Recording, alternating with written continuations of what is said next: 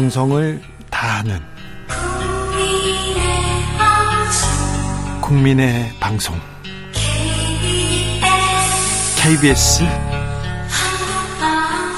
주진우 라이브. 그냥 그렇다고요.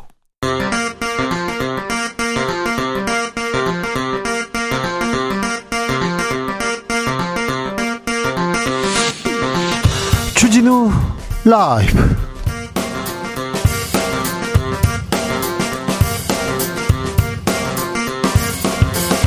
이천이십삼년 칠월 십이일 월요일입니다. 안녕하십니까, 주진우입니다. 서울 양평 고속도로 책임 공방 이어집니다. 느닷없이 백지화. 가장 황당한 건 양평군 군민들인데요. 백지화의 책임 누구에게 있는 걸까요? 이 사업 시작부터 지켜본 지역구 의원이 있습니다. 어떻게 보고 있는지 어, 경기 여주 양평에서 오선 지냈습니다. 정병국 전 의원에게 물어봅니다. 라파엘 그로시 아이에이이에이 사무총장 방한 일정 마치고 갔습니다. 그런데 후쿠시마 원전 오염수 논란은 여전합니다. 오늘 야당 의원들 반대 여론 알리기 위해서 일본으로 떠났는데요. 더불어민주당 후쿠시마 오염수 해양투기 저지 대책위원회 위원장 위성곤 의원에게 들어보겠습니다. 주가 폭락 사태 수사 한창입니다. 라덕연 주가 조작 가담한 사람 구속됐는데요. 주식시장 이 여파 받고 있다고 합니다. 아, 지금 불안하다고 하는데요. 피해는 고스란히 개인 투자자를 몫이어서 참 걱정됩니다. 경공술에서 어, 주가 동향, 주식시장 한번 알아보겠습니다. 나비처럼 날아 벌처럼 쏜다. 여기는 주진우 라이브입니다. 오늘도 자중차에 겸손하고 진정성 있게 여러분과 함께 하겠습니다. 아유, 덥지요. 장마철인데 이렇게 더웠나 생각이 듭니다. 칠월 십일인데요 아, 며칠 전부터 전세계 역사상 가장 더웠다고 하고, 아이고, 여름밤 너무 괴롭다는 얘기 계속 나옵니다. 그런데요, 제가 계속 말하는데 모기 조심하셔야 됩니다. 경기도에서 말라리아 옮기는 모기 나타났습니다. 전에 없던 일인데요, 조심하셔야 됩니다. 어, 어쨌거나 이렇게 더운데요. 더운데 이 한여름밤 나는 방법 있으면 알려주세요. 모기 쫓는 나만의 비법 있으면 좀 공유해 주십시오. 문자는 샵 구칠삼공, 짧은 문자 오십 원, 긴 문자는 백 원이고요. 콩으로 보내시면 무료입니다.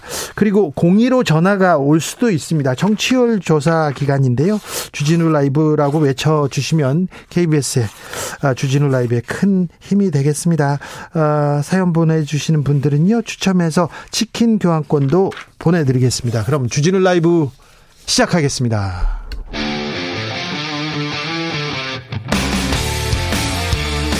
탐사보도 외길 인생 이십년. 주 기자가 제일 싫어하는 것은?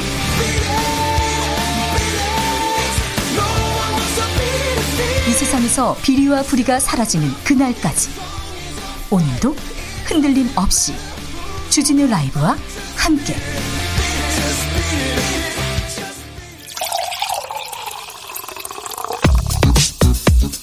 진짜 중요한 뉴스만 쭉 뽑아냈습니다. 주스 정상근 기자, 어서 오세요. 안녕하십니까. 후쿠시마 오염수, 그런데 정부가 처리수라고 표현했습니다. 아, 이에 대해서 묻자 정부가 입장냈습니다. 네, 정부는 오늘 후쿠시마 오염수 관련 일 일 브리핑을 통해 일부 공직자가 오염수 대신 처리수라는 표현을 쓰고 있다는 질문을 받고, 아직까지는 오염수로 부르는 게 정부의 기본 입장이라면서도 그때그때 상황에 맞게 아이에이이에이 보고서 표현을 번역하는 수준에서 쓰는 것은 문제가 없는 것 같다라고 말했습니다. 번역해서 쓰는 거는 문제가 없다고요? 오염수를 처리수로 써야 된다, 그것도 문제가 없다고 했다고요? 네, 반면 야권에서 핵폐수라는 용어가 나오는 것에 대해서 이 지나친 자의적 해석이나 근거 없는 불안감을 주는 건 적절치 않다라고 말했습니다. 라파엘 그로시 아이에이이에이 사무총장, 어, 가셨죠? 네, 라파엘 그로시 국제원자력기구 사무총장이 이박 삼일간의 방한 일정을 마치고 어제 출국했습니다. 그로시 사무총장은 후쿠시마 원전 오염수 방류 계획에 대한 아이에이이에이 보고서 내용을 설명하기 위해 찾아왔는데요. 입국 과정부터 순탄치 않았습니다. 공항에서부터 후쿠시마 오염수 방류에 반대하는 시민단체들로부터 거센 항의를 받았고요. 이후 그로시 사무총장의 일정도 모두 비공개로 진행됐습니다. 이 공개된 이 민주당과의 간담회에서는 이 민주당의 비판이 쏟아졌는데요. 민주당은 아이에이이에이는 일관되게 일본의 오염수 방류를 지지했다라고 주장했지만 이 그로시 사무총장은 충실한 검토 끝에 내린 결론이라고 반박했습니다. 네. 국민의힘은 민주당이 국격을 추락시키는 무례한 행동을 했다라고 주장했습니다. 민주당과 야당 의원들이 지금 일본에 가서 오염수 방류 저지하겠다 이렇게 떠났습니다. 이 입장은 잠시 후에 들어보겠습니다. 윤석열 대통령 나토 정상회의 참석차 출국했습니다. 네, 윤석열 대통령은 오늘 오후 서울공항에서 전용기 편으로 사박 육일 리투아니아 폴란드 순방을 떠났습니다. 윤석열 대통령은 오는 십일일에서 십이일 이 나토 정상회의 참관국 정상 자격으로 참석하고요. 이 북핵 대응을 위한 협력 강화 방안 등을 모색할 예정입니다. 네.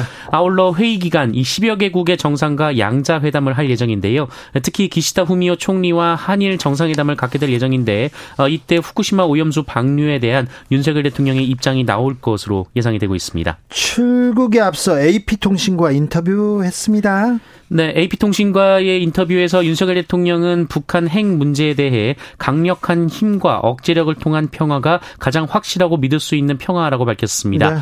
윤석열 대통령은 국제사회의 강력한 대북 제재는 북한 핵 미사일 능력의 고도화를 막는 효과를 발휘할 것이라며 지금은 북한의 핵 개발 의지보다 이 핵 개발을 저지하려는 국제사회의 의지가 더 강하다는 것을 분명히 보여줘야 할 때라고 말했습니다. 북한의 핵 개발 의지보다 북한 핵을 저지하려는 국제사회의 의지가 더 강하다는 것을 분명하게 보여줘야 된다. 네. 이번 인터뷰는 뭐 좀 잘 정제돼서 잘 준비해서 잘하신 것 같습니다. 서울 양평 고속도로 논란 이어집니다. 네, 이재명 민주당 대표는 오늘 최고위원회 회의에서 이 서울 양평 고속도로 사업 백지화 논란에 대해 이번 사건은 대통령 친인척이 연루된 권력형 비리 의혹의 전형이라며 그야말로 국정농단이라고 비판했습니다. 네. 이재명 대표는 김건희 로드라고 치장하면서 이 수조원 때 국책 사업을 아무런 설명 없이 갑자기 옮기는 건 처음 봤다라고 비판했습니다. 민주당에서는 국정조사 특검 카드도 꺼내고 있습니다. 국민의힘은 반박합니다. 국민의힘 김기현 대표는 민주당이 똥볼을 차고 있다라면서 이 민주당이 가짜 뉴스, 괴담을 유포하며 헛발질하다가 양평 군민들로부터 지탄을 받고 있다라고 말했습니다. 네, 알겠어요. 다 좋은데 아, 저 여당 대표님이 이렇게 그냥 동볼 정도 좀 해주시거나 좀 조금 이렇게 비속어는 저, 저 비속어는 조금 이렇게 자제해 주시면 좋겠다 이런 생각도 좀 듭니다. 제 생각입니다. 조국 전 법무부 장관 아들 석사학위 반납했습니다. 네, 조국 전 법무부 장관의 아들이 입학 과정에서 허위 인턴 확인서 제출 의혹이 불거졌던 연세대 대학원으로부터 받은 석사 학위를 반납한다고 밝혔습니다. 네. 조국 전 장관 측은 오랜 고민 끝에 논란이 있는 석사 학위를 반납하기로 결심했고 이 뜻을 대학원 측의 내용 증명으로 통지했다라고 밝혔습니다. 딸 조민 씨도 비슷한 그 조치 취했죠? 네, 앞서 조민 씨는 입학이 취소된 고려대와 부산대 의학전문대학원을 상대로 입학 취소 무효 소송을 제기했으나 지난 칠일 이를 모두 취소한 바 있습니다. 네, 그렇게 됐군요. 출생 신고하지 않은 영아 사건 건수 계속 늘고 있습니다. 네, 병원에서 태어난 기록은 있지만 출생 신고가 되지 않아 경찰이 행방을 찾는 아이가 구백삼십구 명까지 늘어났습니다. 경찰청 국가수사본부는 지난 칠일 오후 다섯 시까지 전국 시도청에 출생 미신고 영아 사건은 천육십구 건이 접수돼서 구백삼십구 건을 수사 중이라고 밝혔는데요. 육 일 기준으로만 해도 칠백팔십 건이었는데 하루 만에 백오십 건 이상 늘었습니다. 예. 이 사망한 것으로 확인된 출생 미신고 영아도 육 일보다 일곱 명 늘어난 서른네 명으로 파악이 됐습니다. 이 중 열한 명은 살해됐을 가능성이 있어서 경기남부경찰청 등이 수사 중에 있고요. 열아홉 명은 혐의 없음으로 수사가 종결됐습니다. 네 명은 친부모 등에 의해 살해된 정황을 확인해서 검찰에 송치가 됐습니다. 군이 극단적 선택을 한 시도한 병사 낙상사고로 위장했다는 그런 의혹 제기됐습니다. 네, 강원도 한 육군 전방부대에서 극단적 선택 시도자를 낙상 사고자로 바뀌어 사건을 축소, 은폐하려 했다는 주장이 제기됐습니다. 음. 어, 육군 모사단 예하부대에 근무한다는 한 장병은 어, 오늘 페이스북 커뮤니티 육군훈련소 대신 전해드립니다의 제보를 통해서 이 같은 의혹을 제기했다고 합니다. 어, 제보자에 따르면 사고는 지난 이일 오후 일곱 시쯤 발생했다고 하는데요. 삼, 사 미터가량 높이에서 떨어진 모 병사는 얼굴 부위와 폐에 큰 상처를 입어서 병원으로 옮겨졌는데 어, 제보자는 사고 발생 다음 날 이 추락 장소에 극단적 선택 예방 포스터가 붙었으나 오일 여단장이 방문한 이후 이 포스터가 전부 수거됐다라고 주장했습니다. 어, 이에 해당 부대 측은 언론 취재에 대해 군 수사기관이 정확한 사고 경위를 면밀히 수사 중이고 결과에 따라서 필요한 조치를 할 것이라며 어, 정확한 수사 결과가 나오지 않은 가운데 임의로 판단한 내용을 제보를 한 것에 대해 유감이라고 밝혔습니다. 제보한 거에 대해서 유감이라고 사실관계를 명확하게 밝히면 될 일인데 아무튼 어떤 일이 있었는지 하, 아직도 이런 일이 있습니다. 네, 안타깝네요. 제주도 낮 기온이 삼십칠 도까지 올라갔습니다. 네, 폭염주의보가 내려진 제주도 북부의 기온이 무려 삼십칠 도를 넘겼습니다. 이곳에서 기상 관측을 시작한 천구백이십삼 년 이후 칠월 기록으로는 역대 이 위인데요. 어, 일 위 기록은 천구백사십이 년 칠월 이십오일에 기록한 삼십칠 점 오 도였습니다. 아이고, 전국이 이렇게 뜨겁습니다. 칠월인데 장마철인데도 아직 이렇게 덥습니다. 아, 지구가 아픈데 우리는 무엇을 해야 될까 계속 고민하게 됩니다. 이강인 선수, 슛돌이 이강인 선수가 세계 최고의 클럽 중 하나죠. 파리 생제르맹으로 이적했습니다.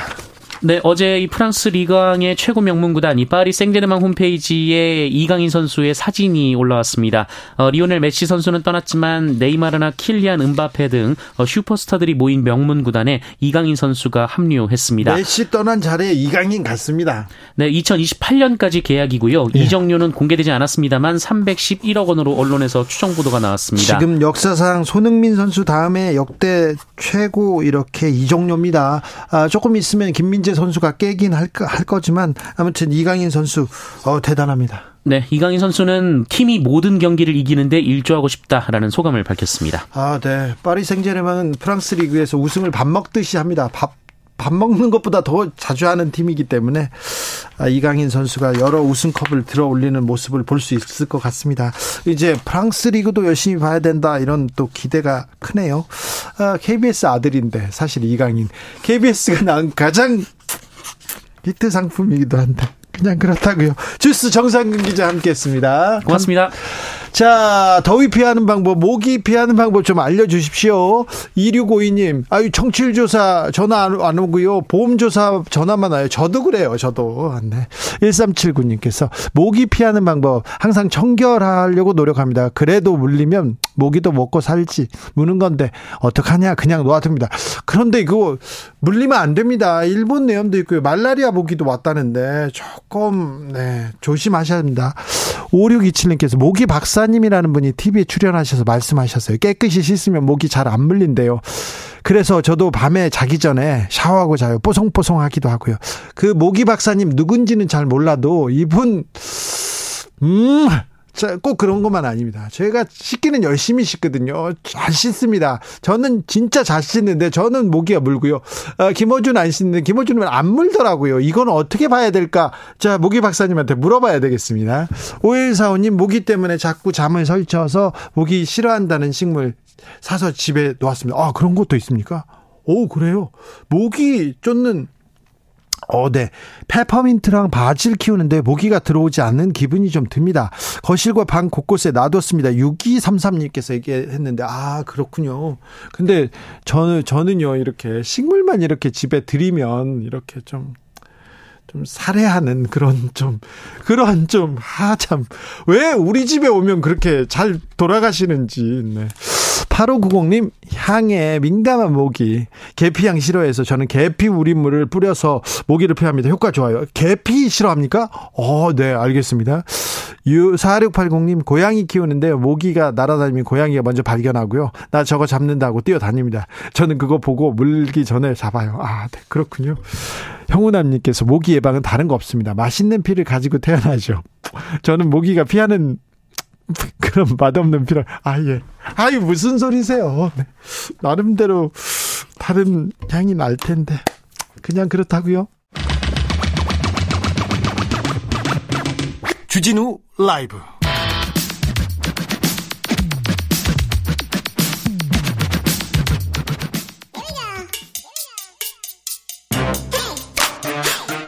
라이브 기자실을 찾은 오늘의 기자는 기자들의 수다를 진행하는 김은지 기자입니다. 그냥 이렇게 해봤어요. 은지옥이요?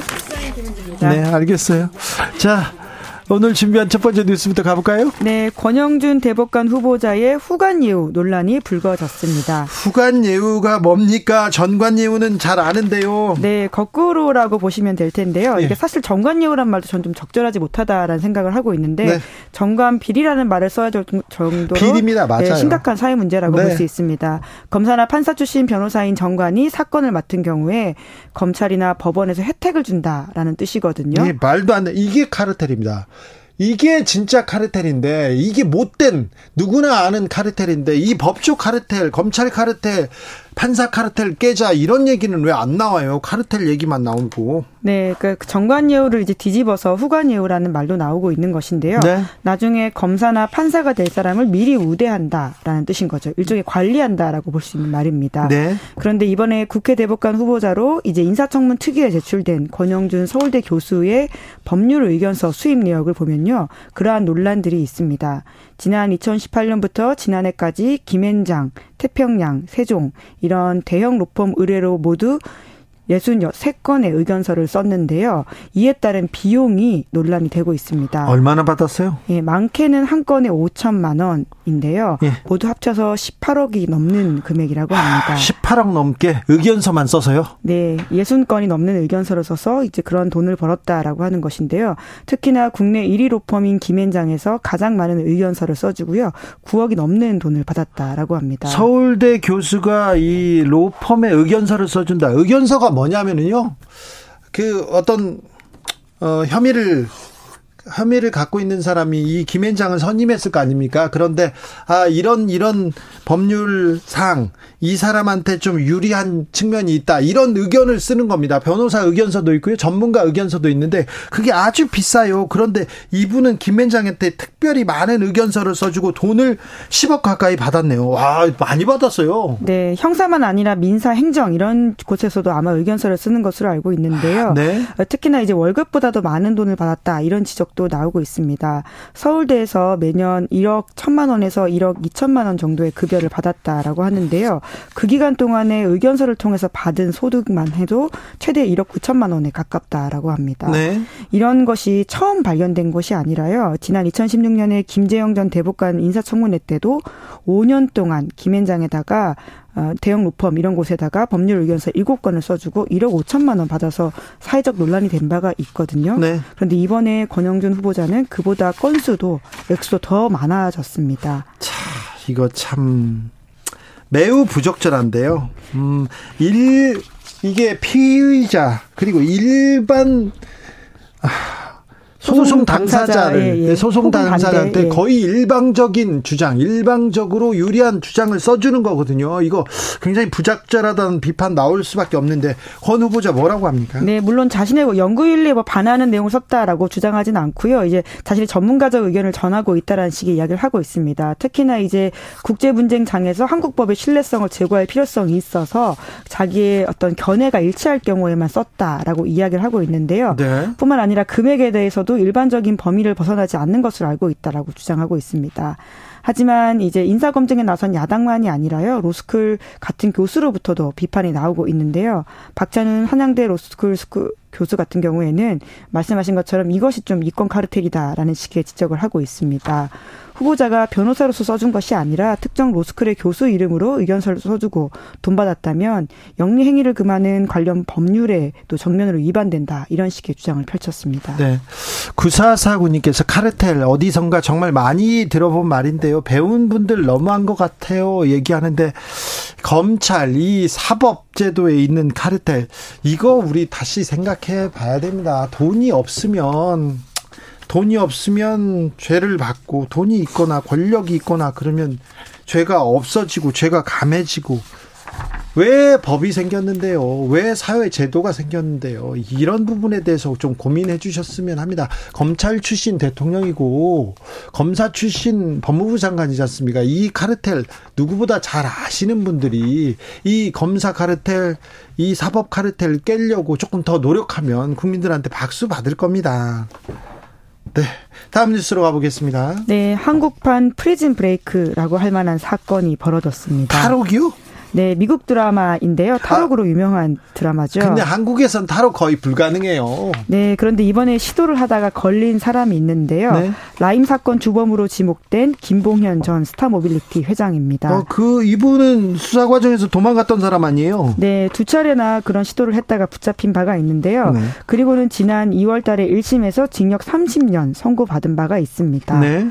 그런데 지금 이번에는요, 아주 꼼꼼하게 탈옥 계획을 세워서 걸린, 걸렸다라고 볼 수 있는데요. 자, 내용 들어봅시다. 네, 수감 중인 서울 구로구 서울 남부구치소에서 재판과 조사를 위해서 서울 남부지검과 남부지법으로 이동을 하거든요. 네. 그 출정하는 동선을 타깃으로 삼아서 네. 자기가 이제 호송 차량의 이동 경로는 물론이고 네. 법원, 검찰청 건물 조감도, 건물 내 잠긴 문, 후문 개방 여부, 씨씨티비 사각지대 이런 걸 다 파악했다라고 합니다. 그럼 그럼 버스가 이렇게 이동하는 과정에 다른 트럭이 막 밀고 오고 총 쏘고 막 그런, 영화에서는 그런 거 있어요. 네, 뭐 총까지는 아닌데요. 실제로 이번에 김봉현 일당이 마련한 탈옥 시나리오에는 교통사고 네. 위장이 있다라고 하거든요. 네. 서울 남부지검으로 조사받으러 갈 때 미리 준비한 차로 교통사고를 고의로 내고 네. 사설 구급차를 이용해서 도망친다. 이런 계획을 세웠다라고 합니다.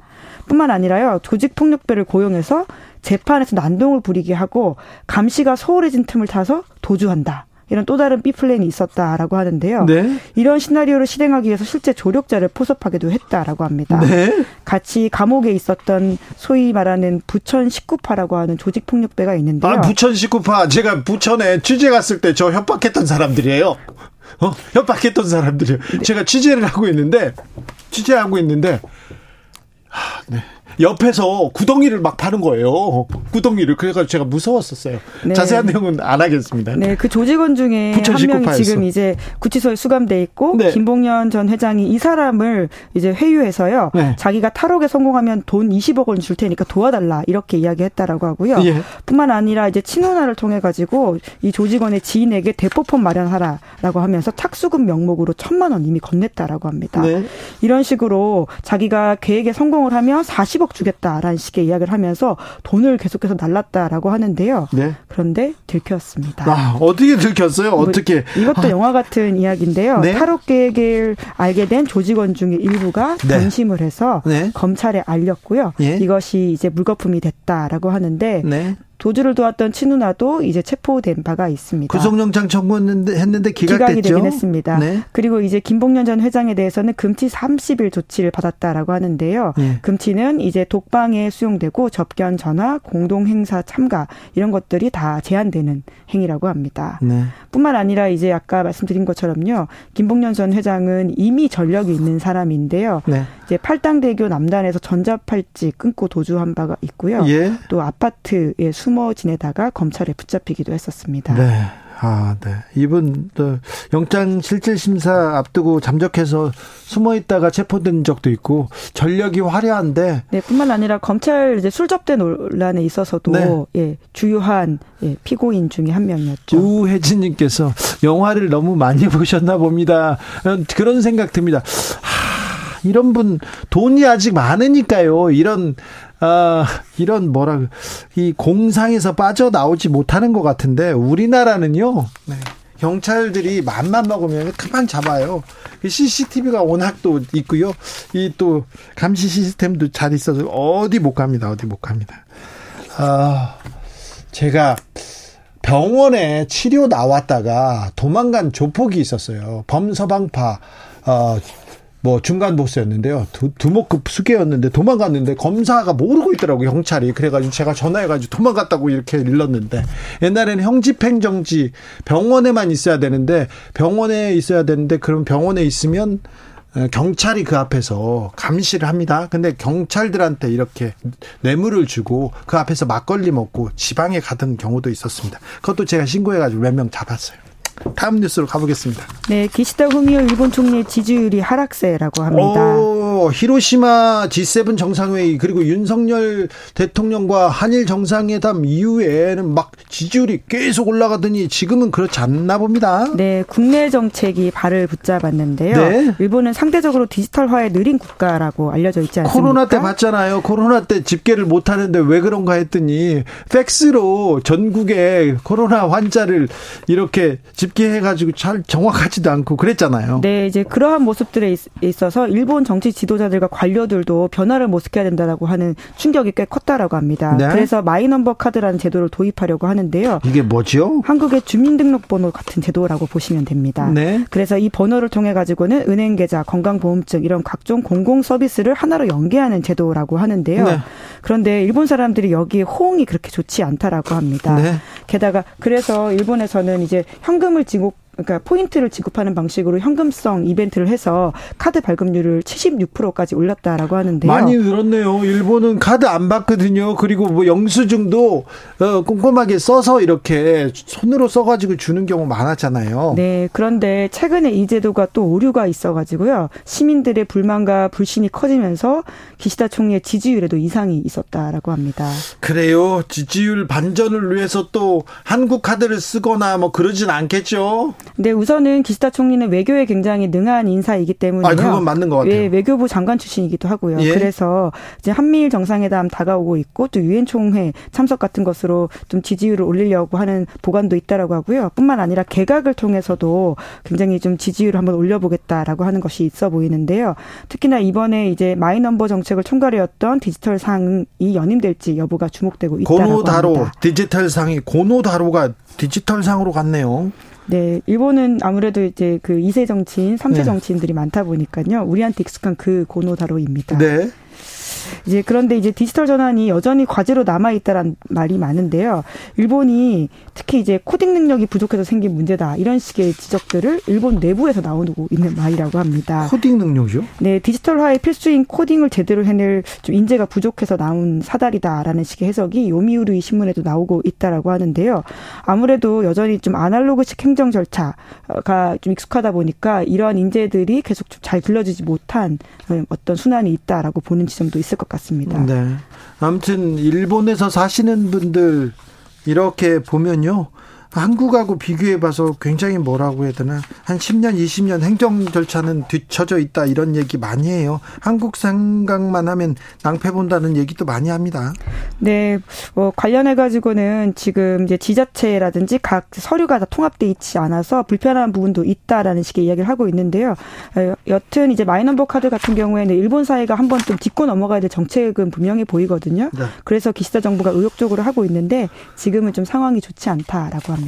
옛날에는 일본 정부에서 위기가 있을 때, 선거가 있을 때요, 북한을 때리는 전략을 구사하기도 했습니다.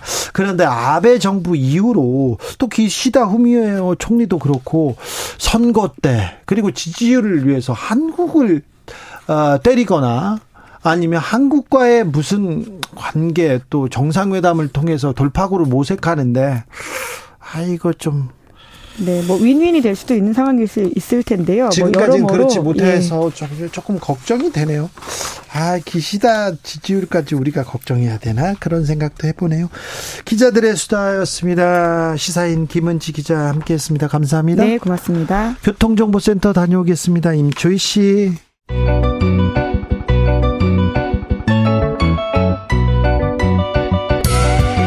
한층 날카롭다, 한결 정확하다, 한편 세심하다, 밖에서 보는 내밀한 분석, 정치적 원의 시점. 오늘의 정치권 상황 원회에서 더 정확하게 분석해드립니다. 이연주 전 국민의힘 의원. 네, 안녕하세요. 부드러운 카리스마 이연주입니다. 노영희 변호사 오셨습니다. 네, 안녕하세요. 노영희입니다. 네. 깜빡했어요. 자, 수능 논란은 뭐 이제 지나간 것 같고요. 오염수 오염수 논란은 어떻게 돼갑니까? 이제 아이에이이에이에서도 왔다 갔다는데. 근데 사실 오염수 문제는 이제부터 시작이 아닐까 생각이 듭니다. 왜냐하면 그 아이에이이에이 사무총장이 우리나라에 와가지고 명확하게 얘기를 한 게 별로 없고, 그 다음에. 그 내용을 살펴보게 되면은 본인들은 책임 못 지는데 일본 말에 의하면은 괜찮을 것 같다. 사실 이게 저는 요지라고 생각하거든요. 네.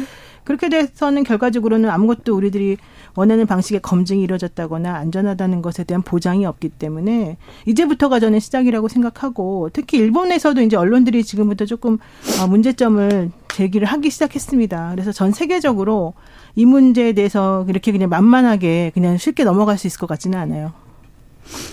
네, 그 뭐 사무총장이 방한한 것 자체가 어 뭔가 좀 문제가 있다라고 생각하니까 방한한 거 아니겠어요, 그죠? 어, 네, 그런 측면도 네. 있죠. 네, 아니면 뭐 굳이 뭐 보고서만 내면 되지 굳이 방한까지 할 필요 있겠습니까? 그리고 아마 방한 와서 어 야당 만나고 또 여러 가지 어떤 반응들 보면서 어 좀 심각하다 이렇게 느끼지 않았을까 싶어요. 왜냐하면 어, 이게 뭐 우리나라 안에 있는 분들이야, 어, 늘상 뭐 이렇게 계속 대립해 오기 때문에 이런 거를 쉽게 생각할지 모르겠는데 아마 이렇게 무슨 국제기구라든가 좀 권위 있는 곳에서 보면 어, 이거는 이 보통 반대가 아니다. 이렇게 아마 생각할 것 같아요. 그리고 여론조사도 알 거 아닙니까? 네. 어, 압도적으로 반대한다는 거.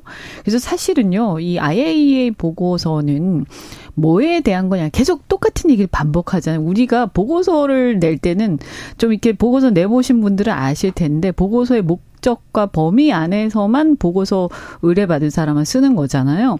그 목적과 범위가 뭐냐면 이 방류 계획과 방류 절차 이런 것들이 국제적 기준에 부합하느냐예요. 그러니까 뭐냐면 스스로도 사무총장 스스로도 얘기했다시피 일본이 방류 결정을 해서 방류를 하는 게 적절하냐 안 하냐. 이것이 인체에 미친 영향은 어떠냐, 이것이 환경과 생태에 미친 영향은 어떠냐에 대해서는 이 방, 어, 이 아이에이이에이 보고서를 의뢰한 일본의 발주 범위에 들어가 있지 않아요. 그래서 그 보고서 안에 어, 이 내용이 어, 다뤄지지 않았어요. 그러니까 이 보고서의 내용은 뭐에 대해서만 나, 다뤄져 있느냐, 어, 방류의 계획과 방류의 절차 이런 것들이 국제적 기준에 따라서 하고 있느냐, 할 것이냐 이런 것들만 이제 다뤄지는 거예요. 그래서 그거는 아니 일본이 어쨌든 이렇게 대놓고 공개적으로 하는데 방류 계획과 방류 절차 자체를 국제 기준에 어긋나게 하겠습니까? 그 당연한 거예요. 그런데 이걸 가지고 이것을 굉장히 확대 해석해서 이걸 가지고 아, 아이에이이에이가 완전히 안전하다고 했다. 그리고 아, 아이에이이에이가 방류해도 좋다고 했다. 이런 식으로 하는 거야말로 사실은 괴담이에요. 그 하나 더 중요한 문제가 있는 것 같아요. 민주당 의원들이 만났지 않습니까? 이 사무총장한테 물어봤다는 거예요. 양이원영 의원 인터뷰에 의하면. 어, 이 결과에 대해서 어떤 책임도 지지 못한다라고 당신들이 얘기를 했는데 그렇다면 그걸 가지고 앞으로 어떻게 하겠다는 거냐 물어보니까 그로시 총장이 책임은 모두에게 있다 이렇게 말했다는 겁니다. 책임은 누구에게나 모두에게요? 그러니까 우리 우리한테 무슨 책임이 있는지 모르겠는데 어쨌든 아이에이이에이에서는 대한 책임이 있다는 네, 건가? 아, 모르겠어요. 아이에이이에이대로 또 국회는 국회대로 책임은 다 각자에게 있다 이렇게 말했다는 겁니다. 이게 무슨 음, 말입니까? 일반, 일반적인 얘기가 아닌가요? 그러니까 어. 제가 볼 때는 이게 이 보고서가 어떻게 해서 나오겠느냐? 일본이 방류를 결정을 하고요. 그게 그로시 총장이 한 얘기예요. 예. 일본이 방류 결정한 다음에 자 우리가 방류를 할 텐데 네. 이러이러한 기준에 따라서 이러이러한 계획을 가지고 방류를 할 예정이다. 이러한 기술적인 문제들을 가지고 그러면 이러한 절차와 계획 같은 것은 아이에이이에이나 국제적 기준에 따라서 하고 있는 것이 맞는지를 확인해달라라고 네. 용역을 준 거고요. 아이에이이에이는 거기에 맞 주문한 대로 생산을 한 거예요. 보고서를. 그 범위 안에서. 그것은 예. 아이에이이에이가 거짓말하거나 뭐 이런 건 아니에요. 어, 네. 그, 그것은 주문 받은 대로 그 범위 안에서 충실히 한 거예요. 주문 제작. 저는 주문 받은 대로가 무슨 그러니까 발주한 검증. 범위 안에서. 그러니까 발주 용역 보고서라는 네. 거잖아요. 그렇죠. 바, 그러니까 우리가 아. 용역을, 용역을 발주할 땐 그렇게 하는 거죠. 그래서 지, 발주가 그렇다는 얘기예요. 지난주에 유승민 전 의원이 주진우 라이브에 나와가지고 이렇게 중요하고 이렇게 국민적 관심 관심사인데 어찌해서 그런지 이 오염수 논란에서는 대통령이 쏙 빠져 있다. 대통령이 아무 말도 하지 않는다 얘기했는데 오늘 네 어, 리투아니아로 출국했습니다. 음, 어, 이 문제는요. 저는 이게 주권 문제라고 생각하거든요. 주권 문제. 국민들 대다수, 절대 다수가 반대하는데 이것을 위임받은 대통령은 이것을 대변해야 할 헌법상 책무가 있어요. 그리고 이것은 환경안보와 환경주권의 문제, 국가 이익을 대변해야 할 책무가 있어요. 왜냐하면 이게 이 방류에 의해서 이게 안전하고 안 하고 이런 문제 이전에 우리한테 얻어지는 이익이 하나도 없기 때문이에요. 이것은 사실 외교 문제예요. 주권의 문제고요. 예. 그랬을 때 대통령이 헌법상의 책무를 다 하냐 안 하냐 하는 논란이 나중에 일어날 수 있습니다. 이 문제는. 네. 어, 저는 그렇다고 생각합니다. 어, 왜냐하면 이게 굉장히 예를 들어서 오 대 오라든가 아니면 이런 모르겠는데 또 우리한테 얻어지는 어떤 이익이 명확하게 있다든지. 근데 그게 아니라 우리한테 얻어지는 이익이 전혀 없고 예. 우리는 피해만 있는데 절대 다수가 반대하기 때문에 어떻게 보더라도 헌법상 책무는 반대하는 것을 대변하는 쪽으로 가 있어야 되는 겁니다. 그런데 이 부분에 대해서 나중에 문제될 수 있다라는 생각하시는 것 같아요. 아 그렇군요. 음. 그런 거 아닐까 짐작이 돼요. 예, 초창기 때랑 좀 대응이 좀 다른 것 같아요. 초창기 때는 적극적으로 뭔가 조금 말씀 한마디라도 하려는 듯이 보였으나 사실 어느 순간부터 갑자기 쏙 빠져 있으시거든요. 이게 나중에 가서는 본인 책임으로 돌아오면 안 되기 때문에 네. 아마 여러 가지 측면에서 고려하는 것 같습니다. 단순히 그냥 정무적인 범위를 저는 어느 정도는 뛰어넘는다. 왜냐하면 너무나 지금 명확하기 때문에. 그래서 리투아니아 네. 폴란드 순방에서 어떻게 한일 정상이 얘기하냐가 제일 중요할 것 같아요. 어떤 얘기가 나오는지 메시지 보겠습니다. 어, 그리고 또 하나 말씀드리면 네. 일본이 보상기금을 책정을 했잖아요. 네.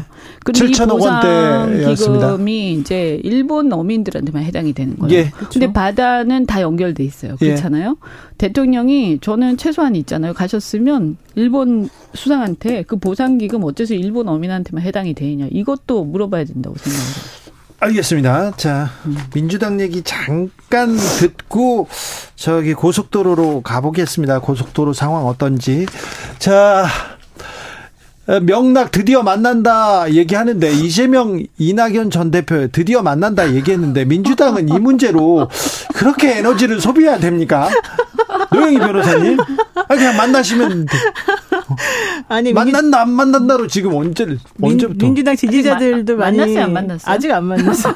내일 좀 만날 것 같다. 막걸리 먹어야 되는데 막걸리 너무, 먹을 기분이 아니다. 어, 너무 이런 얘기하고. 근데 만난다는 얘기를 가지고 너무 소모적으로 지금 얘기를 하니까 사실 저는 만나는 게 맞다고 봐요. 아니, 빨리 마, 만나면 좋지요. 네, 그런데 만나냐 만나를 가지고서 이렇게 힘들게 한 다음에 사실 내용이 나올 게 없어요. 알맹이가 지금 현재로서는 이게 나중에 이제 총선 즈음 가서는 어떻게 될지 모르겠지만 지금 현 상황에서 두 분이 만나가지고 원론적인 얘기밖에 더 할까요? 뭐 거기다 대고 둘이서 아 우리는 서로 적대적인 관계입니다. 이렇게 말할 수도 없는 것이고 앞으로 잘해봅시다. 이렇게 어쨌든 그런 모양새를 만들어낼 텐데 그걸로 과연 모든 문제가 해결되겠느냐. 저는 그건 아니라고 보고 이건 민주당 내에 근본적으로 좀 풀기 어려운 그런 정도의 문제이기 아니, 때문에 한쪽에 결단을 내려야 돼요. 사실은. 귀국을 하셨잖아요. 네. 만날 수 없는 건 아니잖아요. 네. 만나야죠 당연히. 어.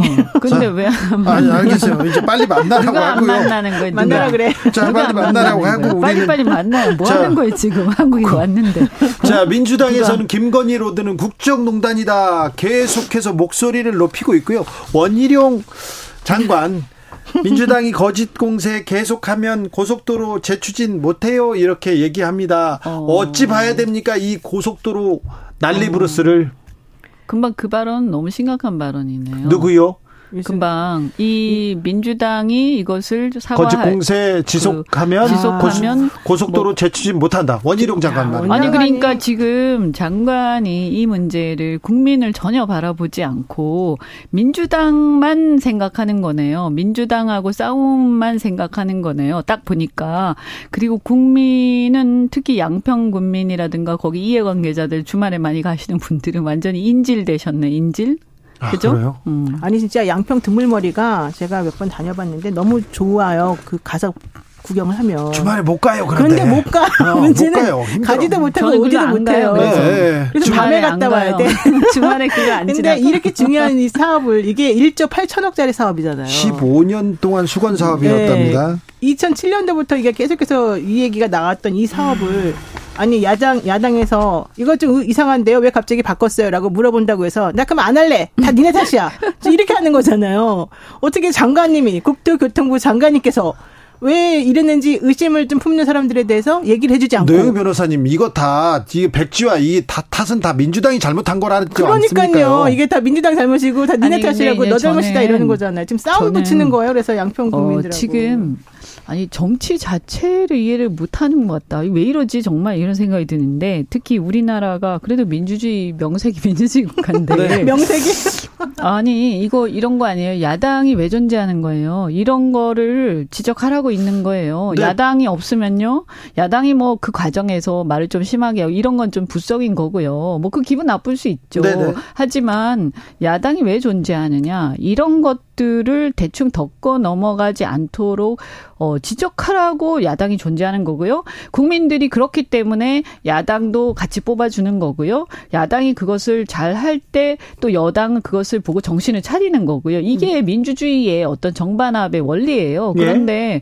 지금 보면 야당이 이런 걸 지적하면 안 된다는 식으로 얘기하는 건 잘못됐어요. 그리고 이걸 버티셔야 돼. 아니 장관이 당연히 이런 걸 버텨야지. 그 버티려고 원래 그 자리 보내는 거 아니에요? 어, 아니 그리고 여기에 대해서 답을 하시면 되는 거예요. 그러니까 궁금하잖아요. 그리고 그렇죠. 이 문제는 제가 볼 때 객관적으로 아까 두물머리 말씀하셨지만 우리가 주말에 춘천 가고 어, 가평 가고 홍천 가고 할 때 여기 지나갈 때 정말 정말 지옥이거든요. 맞아요. 그러니까 이게 지금 분산 효과를 위해서 네. 인터체인지를 내야 되는 게 맞아요. 그런데 왜 이것이 갑자기 막판에 병력느냐 이거잖아요. 네, 그러니까 이게 이천... 합리적으로 네. 이해가 잘 안 된다라는 거잖아요. 그러면 네. 이게 이거를 설명을 하든지 설명해 주셔야죠. 아니면 이게 설명이 본인 또 좀 이상해 봤더니 네. 그러면 내가 모르는 뭔가 있을 수 있어. 그럼 어떻게 하셔야 돼요? 조사하라고 해야죠. 조사하라고. 네.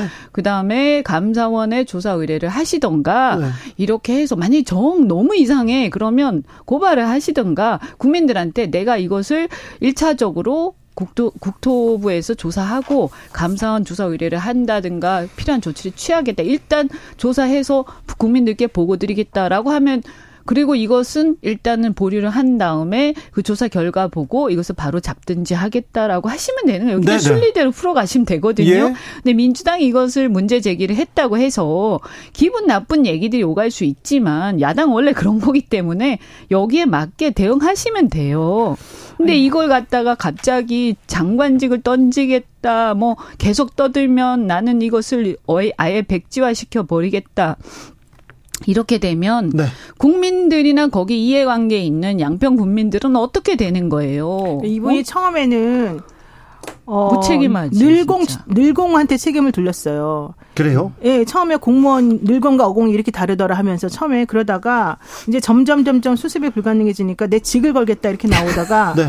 이제는 그게 피노키오 얘기까지 나왔어요. 이분이 예전에 이제 그렇게 알고 있었다 뭐 이런저런 얘기가 나오니까 음. 이제부터는 딱 공세 전환을 딱 시켜가지고 프레임을 돌려버린 거예요. 제가 봤을 때. 근데 그거는 정치인으로서 물론 뭐 그렇게 돌릴 수도 있다고 보겠습니다만. 장관이잖아요. 그러니까 하는 말이에요. 제가 지금. 프레임이 이분이. 안 돌아가요. 그러니까 안, 안 돌아가요. 안 돌아가는 거 맞아요. 근데 언론들 요즘 딱 보도 나오는 거 보니까 돌아가고 있는 것 같은데. 아니, 그건 언론만 중요한 건, 돌아가지. 중요한 건 그렇게 하면 안 된다는 거죠. 장관으로서. 저희 아니, 때. 그리고 이제는 음. 민주당 책임으로 이제 전체적으로 다 코너를 몰려고 하고 있는데 전 이게 결국은 부메랑으로 돌아온다. 왜냐하면 음. 이게 이 정도 사업 을 하려면요 그동안 쌓여놓은 자료들이 진짜 많거든요. 이런 회의 결과라든가 보고서라든가 아니, 여러 가지 것들이 어떻게 담아가요? 그것을 해결할 수가 없을 거예요. 자, 이천이십이 년도에 칠월에요 노선이 변경됩니다. 변경돼요. 별도의 의견 수렴이, 수렴이 없었어요. 없었어요. 그러니까 주민들이나 아니면 뭐 전문가들한테 어디가 좋냐 이런 게 없이 갑자기 종점이 변경됐어요.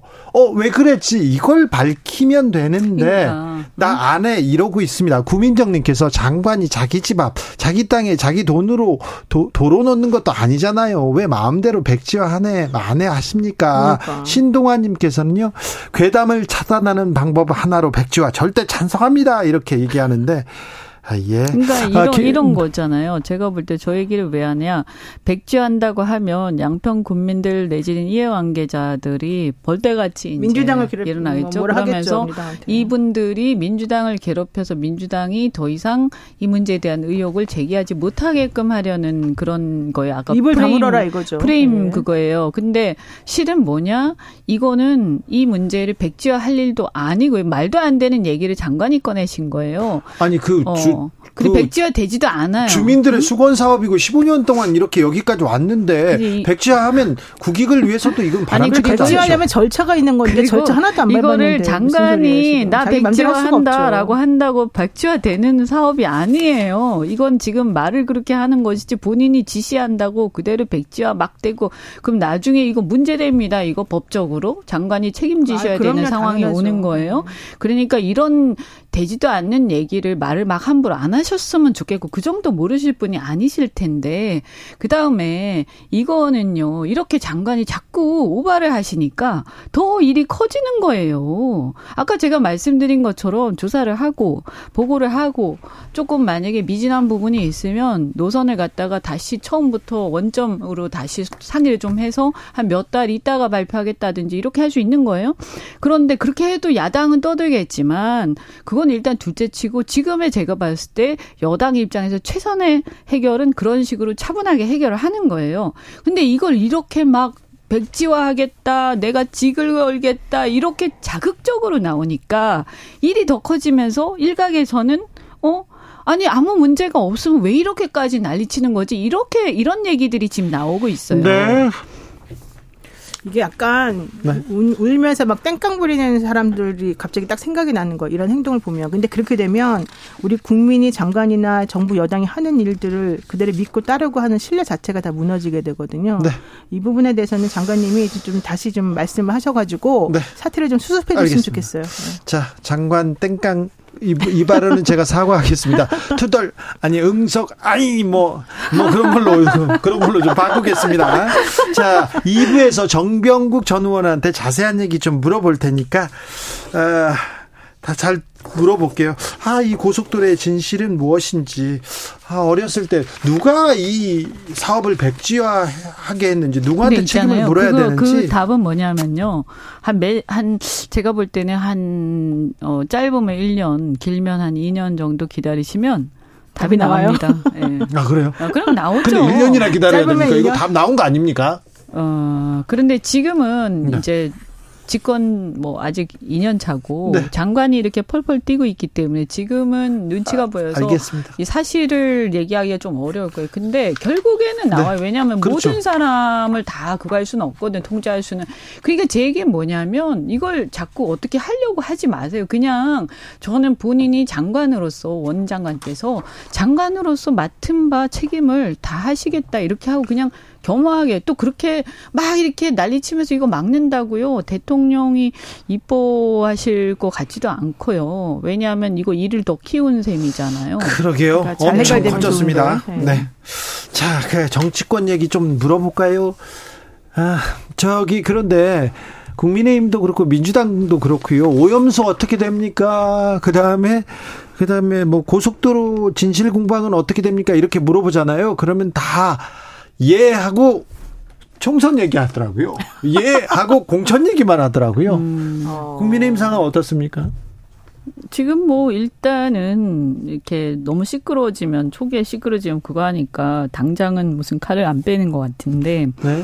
어 그런데 이제 사람들이 이제 음, 옥신각신 또는 이제 일각에서 뭐 어, 어느 지역은 어떻게 하기로 했다. 뭐 윤핵관들이 몇 명이다. 그 친윤들 몇 명인데 몇 명이 내려온다. 또 그다음에 대통령을 파는 건지 아니면 실제로 뭐 어떻게 위임을 받은 건지 잘 모르겠지만 각 지역마다 특히 영남 지역에는 전부 다 한 명씩 지역마다 몇 명씩 내려와 가지고 네. 어, 대통령을 팔거나 또는 진짜 뭔가 관계가 있는 것처럼 보이는 그런 분들이 이렇게 막 활동하고 계세요. 그러니까 이게 실제로 지금 있는 현역들 입장에서는 굉장히 불안 요소가 되고 있는 거죠. 네. 어, 그런데 제가 볼 때는 어, 지금 그렇다면 어, 객관적으로 어, 비주류 내지는 주류가 아닌 그러니까 친윤이 아닌 의원들이나 당협위원장들하고 타협을 할 것이냐 대통령께서 지금까지의 어떤 성정으로 봤을 때 어, 그, 그 부분이 상당히 이제 회의적인 거죠. 그럼 어떻게 해야 되나라는 것에 대해서 굉장히 큰 어떤 어, 걱정거리들이 있는 거죠. 민주당 상황은 어떻습니까? 민주당은 지금 좀 눈치 보는 것 같아요. 제가 봤을 때. 왜냐하면 아직 그 내부적으로 아주 극단적인 서로 간의 분쟁이나 이런 갈등 요소가 막 아주 폭발하진 않았는데 폭발하기 직전처럼 지금 좀 보이거든요. 그래요? 예, 그래서 사실 이제 추, 추미애 전 장관도 지금 이제 딱 깃발을 꽂은 거 아니겠어요? 네, 네. 그렇게 되면은 추미애 전 장관, 이재명 대표, 송영길 뭐 대표는 물론 이제 무소속이긴 하지만은 뭐 무소속이라고 할 것도 없죠. 어쨌든 당을 나갔, 나갔고 이낙연 대표까지 해가지고 지금 복잡스럽게 상황이 돼버렸는데. 추미애 전 장관도 그럼 민주당 내에서 이렇게 활동한답니까? 아니면. 저는 모릅니다. 제가 그분하고 얘기를 안 해봐서. 네. 근데 아마 당을 당연히 나가진 못하죠. 당, 나갈 수는 없는 것이고 당 내에서 음. 움직이는 제가 거죠. 그, 제가 그 분당이나 신당 얘기는 음. 안 맞는 것 같아요. 그 공천과 관련해서 한 말씀만 드리면요. 이 공천이라는 게 사실은 아니 주권 국민한테 있는 거잖아요. 그런데 정당을 통해서 이 주권들이 행사가 되는 거 아닙니까? 네. 그죠? 어떻게 국회 같은 경우에는 그러면 이 정당들의 공천권이라는 게 원래부터 자기들 게 아니에요. 원래 국민 거예요. 근데 국민 이렇게 거라고 말은 하잖아요. 어, 이렇게 마구잡이로 자기 마음대로 하면요, 사실은요 주권을 탈취하는 겁니다. 이거. 어 그래요. 어, 어느 당 얘기하시는 거예요? 어, 글쎄요. 글쎄요. 네. 국민 공천 다 뭐. 똑같아서 내가. 네. 국민 공천이라고 하는데 말은 그렇게 아니 하는데. 그래서 이거 진짜 대대적인 저는 정치 개혁이 필요하다 이렇게 생각합니다. 정말 모든 국민들이 그 얘기는 맨날 나온 얘기 해결되지 않는 모든 정치인들이 그 얘기하는데 하나도 안 바꾸고 네. 지금 그대로 있어. 이현주, 노영희 두 분 감사합니다. 네, 고맙습니다.